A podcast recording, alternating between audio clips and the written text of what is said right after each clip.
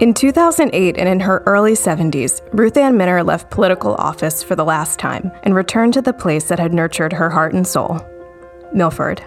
After a political career that spanned more than three decades, she returned to what was most important to her. When we spoke to Ruth Ann, she was humble, kind, and generous. Ever the grandmother, she offered chocolate and water. You'd never know that she had one of the most extraordinary political careers in Delaware history. From the Delaware House Democratic Caucus, this is Whip Count. Well, it was wonderful. I lived on a farm south of Milford.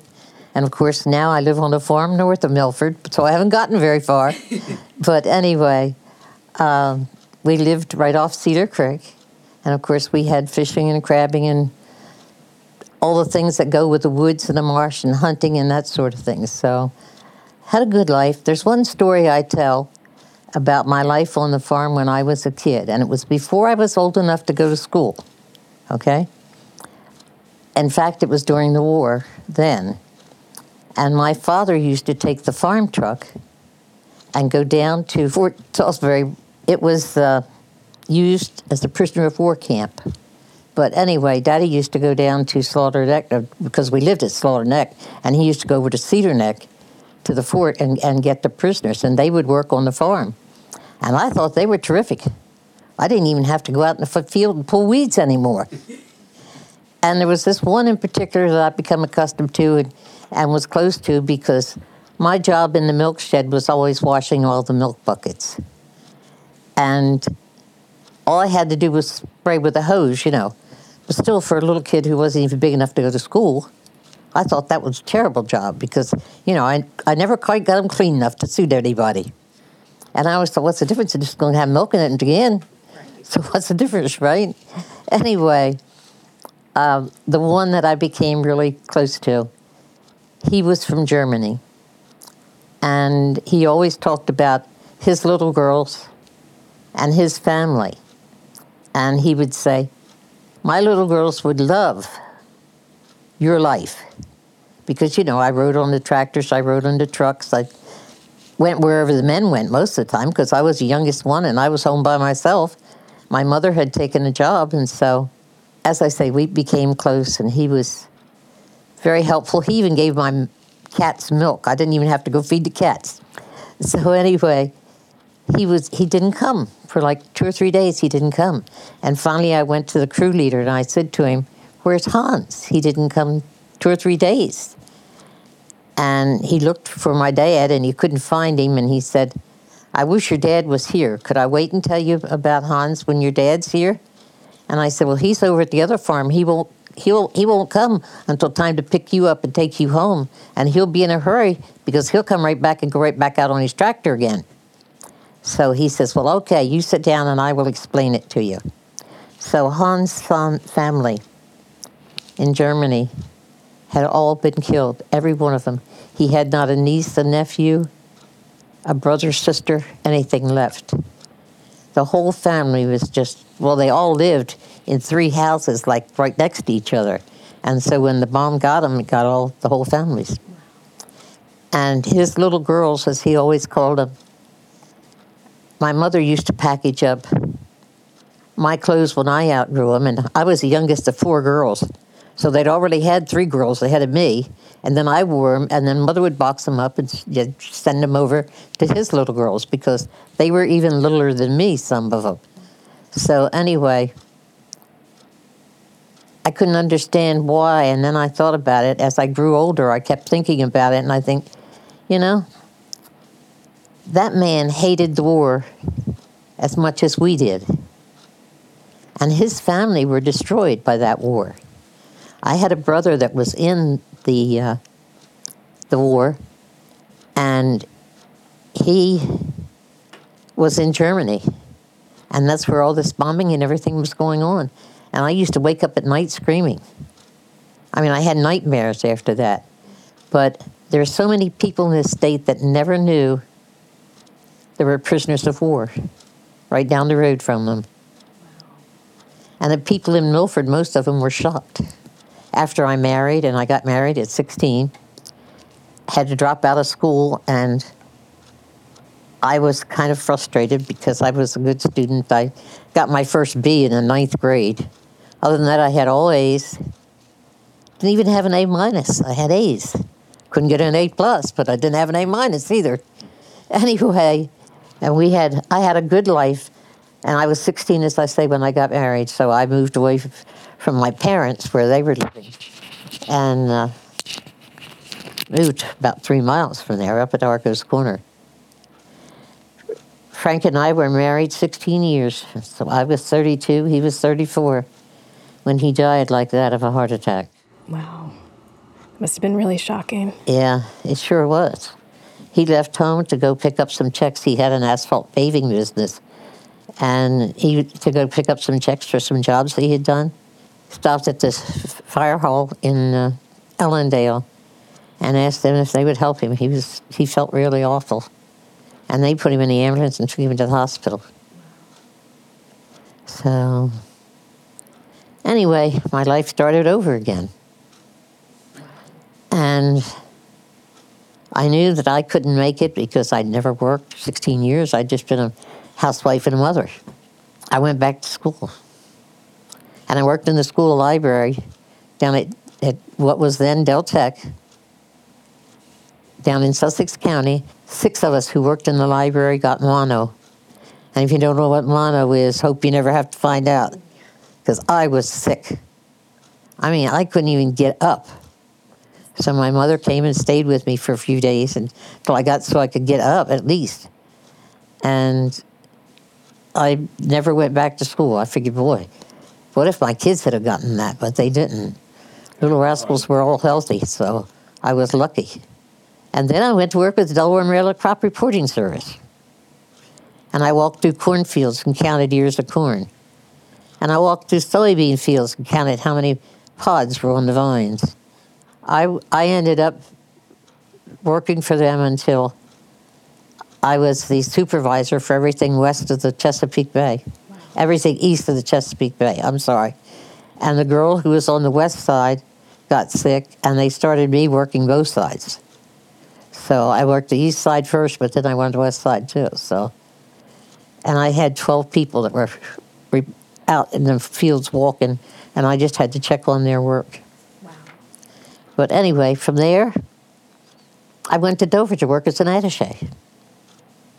What and drew you to public service and to work in Dover? The person who was the legislator, because I had helped him in getting elected, and he had helped me to get the federal job. So I knew him because of that. And uh, he came one day and asked me, he said, Aren't you tired of walking through cornfields and soybean fields? I said, Yeah. He said, Why don't you come to work with me in Dover? So I went and I was, uh, I started out just as a page, okay? now, my first husband had worked in Dover, so I was familiar with what it was. And then I went to the mail room, which they don't even have anymore. Here was Ruth Ann, 10th grade education. I got one year of college, and that was it. I got sick the next year in the fall season the reading clerk got sick. And so Lou Harrington, who was the legislator that I went to work with, he said to me, The reading clerk's sick. Would you read today? me? Yeah, I said, I can't sit up there and read in front of all these people. Me with a 10th grade education? He said, No, you got a couple of years of college. You're okay. He said, It doesn't pay anymore. It's the same salary. So if it doesn't work it out, we'll just use somebody else. I said, okay, promise me that. So then I went to, you may know this name too, Glenn Mears, who was the, the uh, majority leader at the time. And I said to him, if I wave at you, would you please get me off of that podium because you'll know I'm too upset to read. Well, I read for two years, okay, the two ter- the two year term. You, then we had 30 days one year and 90 days the next. The 30 day was kind of bad for the poor employees. You didn't make much money for 30 days. But anyway, they they gave me extra work in the, working on the calendars and doing all that kind of stuff. So anyway, I got more time than a lot of them did, but it was still tough. And I had to watch because you got to remember now, I had three kids, and those kids were home by themselves at night when I had to work at night. Sherman Tribbitt and I were good friends. Well, my first husband and Sherman Tribbitt were friends even before he passed away. And Sherman had asked me to come up to his office and work. And I was working in what they called then the library, which now you would call the file room. And I was a file clerk, okay? He had a girl answering the phones who knew nobody politically. And she was a nice girl, sweet as she could be, and good on the phone, but she didn't know anybody. But when the state chair called and she asked him how to spell his name, when he got his meeting with Sherman Tribbitt, believe me, Sherman found out he needed to put somebody else out there on the phones. So I got moved from the file room to the phones. And that's how I got answering phones and working in the governor's office. Did you did you have any idea when you were sitting there in the governor's office answering the phones that someday you would be sitting in there Never. having people come meet with you? Probably until I ran for the House and served eight years. I ran for the Senate and served 10 years. And one day, walking down the hall, Bertie said to me, and Bertie and I had been friends from the time I served in the House because he and I shared an office, my first term and his first term. We shared an office, and it was a little office, and for the two of us to be in it, we were crowded. But anyway, I said to him, You know, things have not been going well for me and my second husband because I had remarried, had cancer. And the doctors to- had told us he had six months, and that was it. He said, if he lives six months, we'll be lucky. It was it was a tough time, no question about that. And I had said I wasn't going to run for the Senate again, and they had talked to all kind of people, including Bob Voshell, who said no, he wasn't going to run for my seat. He was going to talk me into running again. Well, anyway, I finally he came out and talked to me, and I said, Bob, I think I'm going to run for something else. And I said, it'll be statewide. So you don't have to worry. The seat's open. I said, but don't tell a soul. When I announce what I'm going to do, I'll have you with me and you can announce what you're going to do. He said, okay, that's a deal. So anyway, I was walking down the hall and I said to Bob Bird, Birdie, I'm tired of this building, but I just want to do something different. I don't want to sit down on the floor like I have. So he said, What do you want to do? I said, I'm going to run for lieutenant governor. He said, Well, the governor usually gets their choice of who's going to run for lieutenant governor. Of course, the governor was going to be Tom Carper. And I said, Listen, it's about time we change some of those old rules.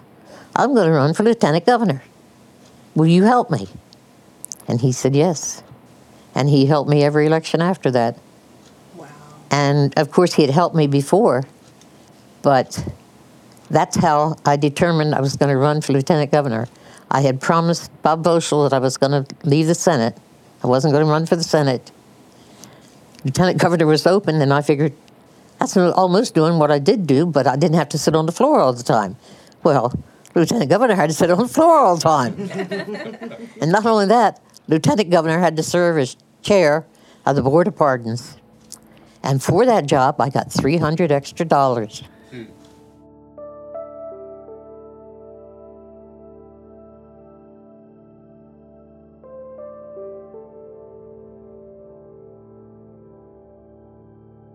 I needed a car because I was driving back and forth to Dover, and my car really wasn't reliable.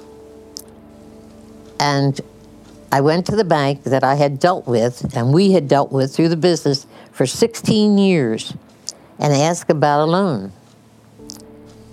And he looked, I can see him right now. He looked me right in the eye and he said, Ruth Ann, I'm sorry to tell you this, but we will not loan you any money. And I said, You got my money in the bank. You don't have to worry about getting repaid. Because I had some insurance money and other things that I had put in from when Frank passed away. You know, so I didn't really need. And then I remarried, so I had two incomes instead of one. So anyway, we uh, went around about it for a few minutes, And finally, I said, okay. I went out to the counter, took out every penny I had in that bank. And I said, that rule is going to change. A single woman was a woman without any visible means of support. Even if she had a job, it didn't matter. And they would not loan you money. You just had to be a woman, that's all. You know, if you were a man and you were single, it was okay, you could get money, but not a woman. And I was furious. And I went to a couple other banks and I got the same story saying, no, we don't loan money to women who are single. Crazy. And I had three kids, owned my own home, had two cars and a truck because we had a half a dozen trucks, you know, and these two or three hadn't sold, and so I still had them. Anyway, that's what made me mad, and I said, I'll tell you what I'm going to do. I'm going to run, and I'll change that law. And I told a few bankers that too. And so when I started running for the House, they, you know, the lobbyists came to me and said, it was Jimmy Jackson, if you remember Jimmy Jackson. He said, We need to sit down and talk about your banking problems. He said, They'll loan you money. I said, No, that's all right.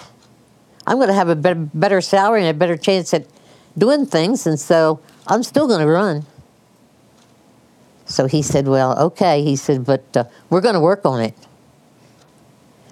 When I got elected, they had already made rules that corrected my problem.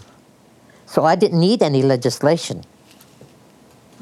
And that's how it got changed so that women who were single but responsible for themselves and their family could borrow money. So anyway, that was my reason for running. Well, even when I ran for lieutenant governor, I didn't think I'd win. You know, because I didn't, I didn't know anybody in New Castle County. That was upstate. You know, we we downstaters thought they were weird up there, and they thought we were weirder down here. I won, and the funny thing was, I even beat Tom Carper. I, I've never figured that out. Both times that I ran, I beat Tom Carper. It was it was interesting because, as I say, I never thought I'd win. But I thought at least would get all those people off my back who were asking me, what, why wouldn't I run? Why wouldn't I run? Why didn't I want to run for anything? So when they all found out I wanted to run for lieutenant governor, they said, oh, good. So then poor Tom Carper almost didn't have a choice of who he was going to get. And you know the person that was with him who was the worst one in telling him he should not take me as a running mate? Bill Quillen. Now, Bill Quillen was John Carney's Father-in-law. father in law. That's right. And he told me himself that he didn't want me to run with Tom. He said, No. He said, I knew you were too strong and you'd over, but you'd be just, he couldn't get a word in edgewise if you wanted to talk because people like to listen to you. And I used to say, Oh, heck. Nothing's true about that. He knows what he's talking about. Half the time, I'm just guessing. So, anyway, well, the lieutenant governor doesn't always know everything, you know, not like the governor does. So, anyway, Do you find that that um, made you want to run even more? Yeah. Mm-hmm. And the fact that everybody would say, "Oh my God, a woman! Are we ever going to? How are we ever going to stand a woman in the governor's office or the lieutenant governor's office?" You know. Well, it's not so bad. She's just running for lieutenant governor. We'll take care of it later. You know. And as soon as I became lieutenant governor, I realized you can't do a darn thing here. It's like whoever said warm spit. That's about what it was. That's when I decided I wanted to run for governor. To make a bigger difference. I could make a bigger difference, and especially in education and for kids. That's what I ran on the first time I ran. And environmental issues because of the farms and what the farmers needed. And, you know, I, I knew from pulling grass and weeds out of lima beans and shucking corn off the corn husk and all the rest of it, just what the farmers needed and did. And the ones who had animals, of course, we had had cows before they had milkers. We were the milkers. The in, the uh, environmental things too were important because I worked on them from the time I was lieutenant governor until uh, lieutenant governor from the House, the Senate, and as lieutenant governor. And I had a strong following in the environmental area, and that's helped me when I ran the first time for governor. I'll always believe that those environmental people know when you are really with them and when you're just talking with them. It was a tough campaign, and I ran against John Burris, who was a businessman and had worked for the Chamber of Commerce. And the Chamber of Commerce and the News Journal thought sure they had a man in the governor's house. And when I won, one of the employees of the News Journal, not my favorite, told me he hated me for beating John Burris, and I would feel it when he wrote everything he wrote. And he did. What was it like being a woman running statewide? I mean, in a male-dominated. Uh, well, I had run twice for lieutenant governor, so it wasn't like I didn't know the ropes, but it was different. And I figured John Burris was, you know, the Burris family, family was well known and contributed to everything. I was lucky to have enough money to feed my kids, you know, let alone do anything else. There's only one thing that mattered. I wanted to beat him in Milford. I had to beat him in Milford, and I did. And he could never believe it. he said, Everybody I talked to told me they were going to vote for me. He said, I don't know how you won, because everybody was going to vote for me. And I felt like, yeah, I didn't believe him when they told me that. That was your problem. You believed them. The funny thing was, when I ran for governor, the story was that I would be too weak, right? And then we had things in my first campaign or my first term, like the uh, smoking ban. And everybody said, anything weak about with that woman? She stood up to everybody and told them, it's got to be done. It's your health, it's my health. And I don't want those smokers killing me. It was, it was funny. You kind of get a feel for it. And then the second time I ran, I had just done the smoking ban. And even my friend Gary Patterson, who was a Republican, but was one of my best friends and supporters, told me that I had killed myself. I would never get reelected. I needed to get off the smoking ban. And I said, no, I'm determined. And if I don't win, but I get the smoking ban, it will be well worth it. Why was the smoking ban so important to you? Roger died of lung cancer. And they told me he had more than one strike against him. He started, started smoking when he was 14. When they, they told me they wanted him to go get some x rays done because his lungs were congested. And when they got done, they said that his lungs were so congested you could not have gotten a needle through them. They were that bad. And they said, you know, we're not going to tell you how long, but we're going to tell you right now he's not going to live long. And of course, then the second doctor, who was a specialist, told me he'd probably have six months. Both of my grand, my grand, my real grandmother and grandfather both had cancer, and Uncle Ike had cancer, but he used to smoke a pipe.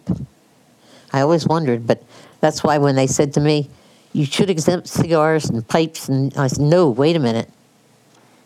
You're not going to exempt anything.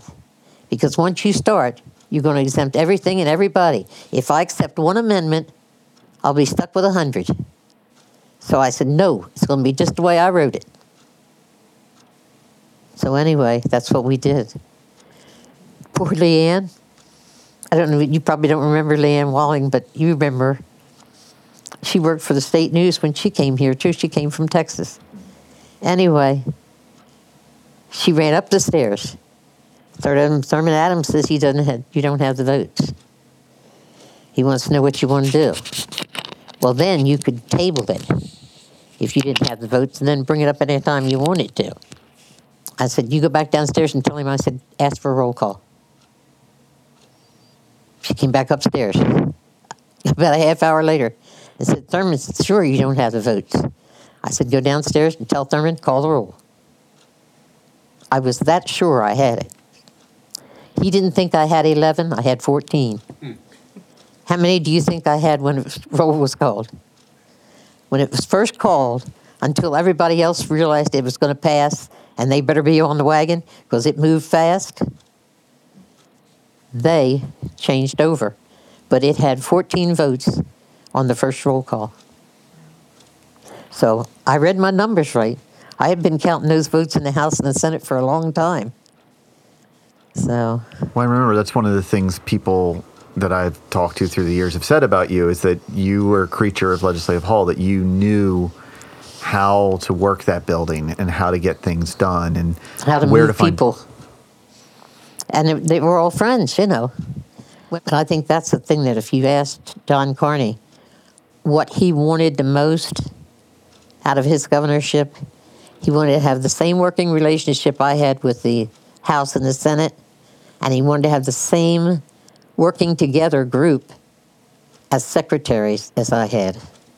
I used to know all the tricks of the trade. You want to know what a amendment is to a bill that it's yours, and you don't know how to fight it if you don't know what it is? You get to somebody who's in the printing room. When it gets printed, you get it. They may take it in the ladies' room and leave it. They may leave it on your desk upstairs, and you won't know if you get up there. You know where you're going to get it. It might be in your office when you're upstairs and it's down there. But somebody can walk by and tell you where it is. And if you need it, you know. Well, I did that for a few of my friends in the House and then in the Senate. Even Richard Cordrey didn't know what I did. I, love that. Tom Sharp said, how do you always get these amendments? He said, You have to be going down to the printing room. I said, Believe me, I didn't step foot in the printing room. Didn't have to. but something to be said for making sure that I gave that little girl that worked down there in the printing room a nice Christmas gift and made a big fuss over her every time I was out anywhere and she was there. She did her job for me.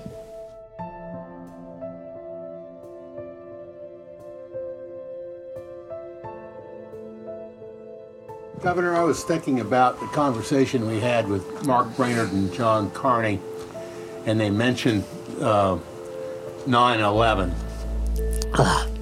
What a day. What was that like? I mean, we had a unique role to play. I had a speech and I was speaking to the library group. I was speaking. And here came Steve Bondig. I don't know if you remember him or not. Steve was one of, he was my chief of security, the, the one who helped put it all together.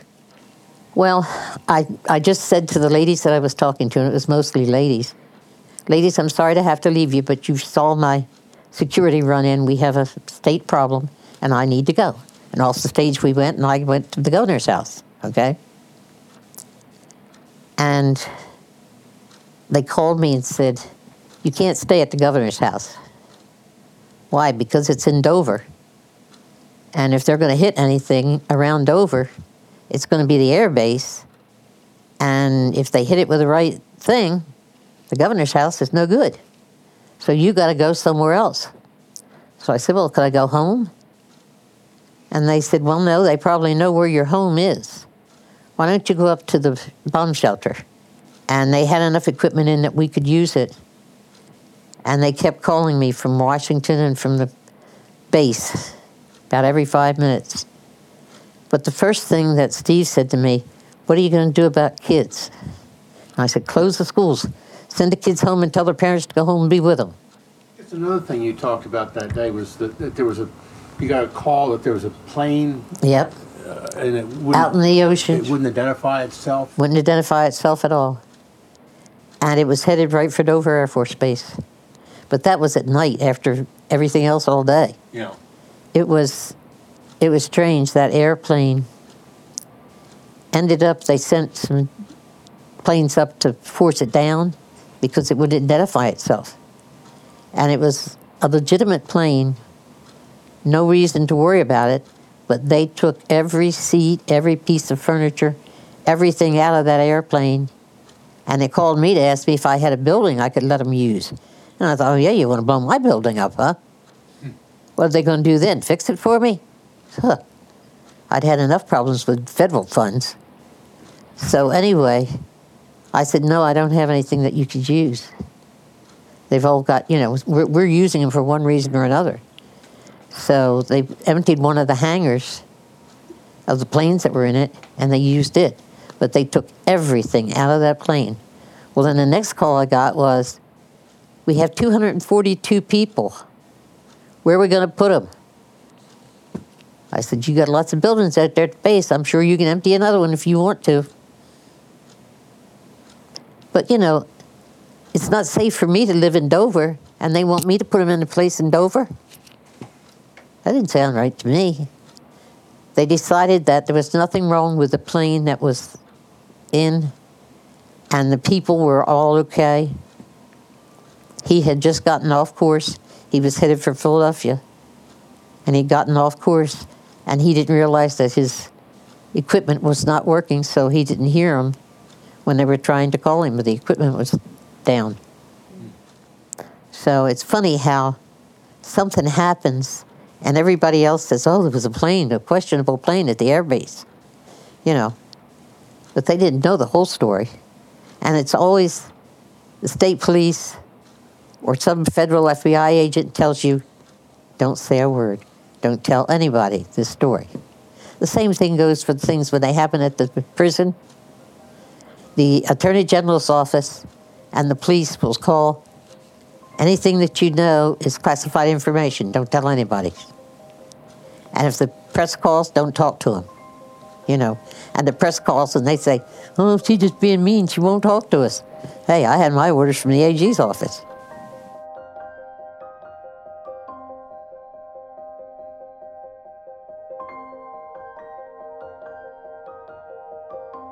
I worked in the library to pay my tuition when I went back to school. Otherwise, I would never have been able to got the year and a half that I got. You know, it was just one of those things. You choose between your children and getting yourself an education so you can get a better job. You got to feed your children every day and every night. Now, the argument I use for getting the SEED bill passed, get ready for this one. These kids get in trouble. They're in the juvenile system. They cost us money. Adults, they're in trouble. They go in the correction system, they cost us money. Haven't paid any taxes yet. How come I'm paying taxes if they're not? Well, you know what? Let's give them their education. Let's help them get a decent job. And that way, it's going to save us money because it costs us more money to keep them in jail than it does to give them the education. That's how I got the bill passed. And everybody looked at me and said, You know, it sounds so simple. And you'd be surprised how many other states I have gone to when they've been getting ready to pass the bill and told them the same thing. I said, Tell me, how much do you spend for keeping a person in jail? Just a normal person. I don't mean one of the real bad guys. Just a normal person that's in jail. How much do you spend? How much do you think the tuition is? for a kid to go to college. And if they go for two years, which is what we had, it was an associate's degree. Then we had about, well, when I was there, we had about 30 some colleges that would accept all of their credits. Now it's like 600 and some. Now, I will tell you that Nancy Wagner and Harris McDowell had worked 15 years trying to get a scholarship bill passed. And I told him, I said, the problem with your bills are you give them too much to argue about. So I said, what we're going to do is make it as simple as it can be. They get the tuition. All they have to do is stay out of trouble. They can't be involved with the police or the prisons. And go the year they graduate. Because if they go do something else, you'll never get them back to school. So they got to go in the fall after they graduate in the spring. I said, that's it. Well, somebody said, "Oh, we got to put some restrictions on how much money the parents make." I said, "Why? How many of those parents do you think pay the tuition? The kids borrow the money to go, and then when they get out of school, they pay it off. Daddy doesn't give them anything." I said, "Sure, there's a few." But I bet you one thing, it's not as many as there are that don't get any help from their families. And so that was the other thing that got them. And when they sat and thought about it, I don't remember who it was. I almost think it was Sharpie. And his dad worked in Legislative Hall. Everybody knew him too. He said, My dad was the best guy in the world. And he said, I have him here working with me. I think the world of him. He said, But you think he gave me any money for college? He told me if I wanted college, I had to work and earn it.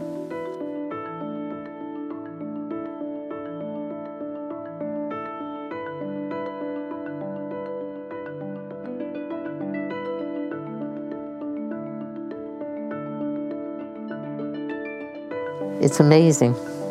Well, that's the way I wasn't sure how the guys downstairs in the House and the Senate would act after I became governor because, you know, Sharpie ran for governor, Dave McBride ran for governor, two or three of them ran for lieutenant governor, Nancy and Harris McDowell both ran, same way in the House. Terry Spence was always going to run, but he never had enough nerve to do it. anyway, you know, here's this dummy who didn't even get out of high school. You kind of paved the path for women and young women um, being the first female governor. What advice would you have for young women today, and do you see yourself as a trailblazer? Well, I've told of many a group, and I keep saying it even now. Uh, I went into one of the schools, the academy. I have a great grandson who's there. And I tell him, don't tell me who is holding you back. There's only one person can hold you back, and that's you. If you're willing to work, to put in the time and the energy, you can accomplish anything you want to, and there's nobody out there can stop you. You just have to be willing to do it. And it's good for the men too, because they're the same. It's always some reason, well, somebody has more years than I've got, so they'll get that job, you know. How do you know if you don't try? So you're your own worst enemy. Just imagine if I had said, well, woe is me. I'm a widow with three kids and nowhere to go, and no job and no education. I could still be sitting back there saying, woe is me. Thank God that banker made me mad.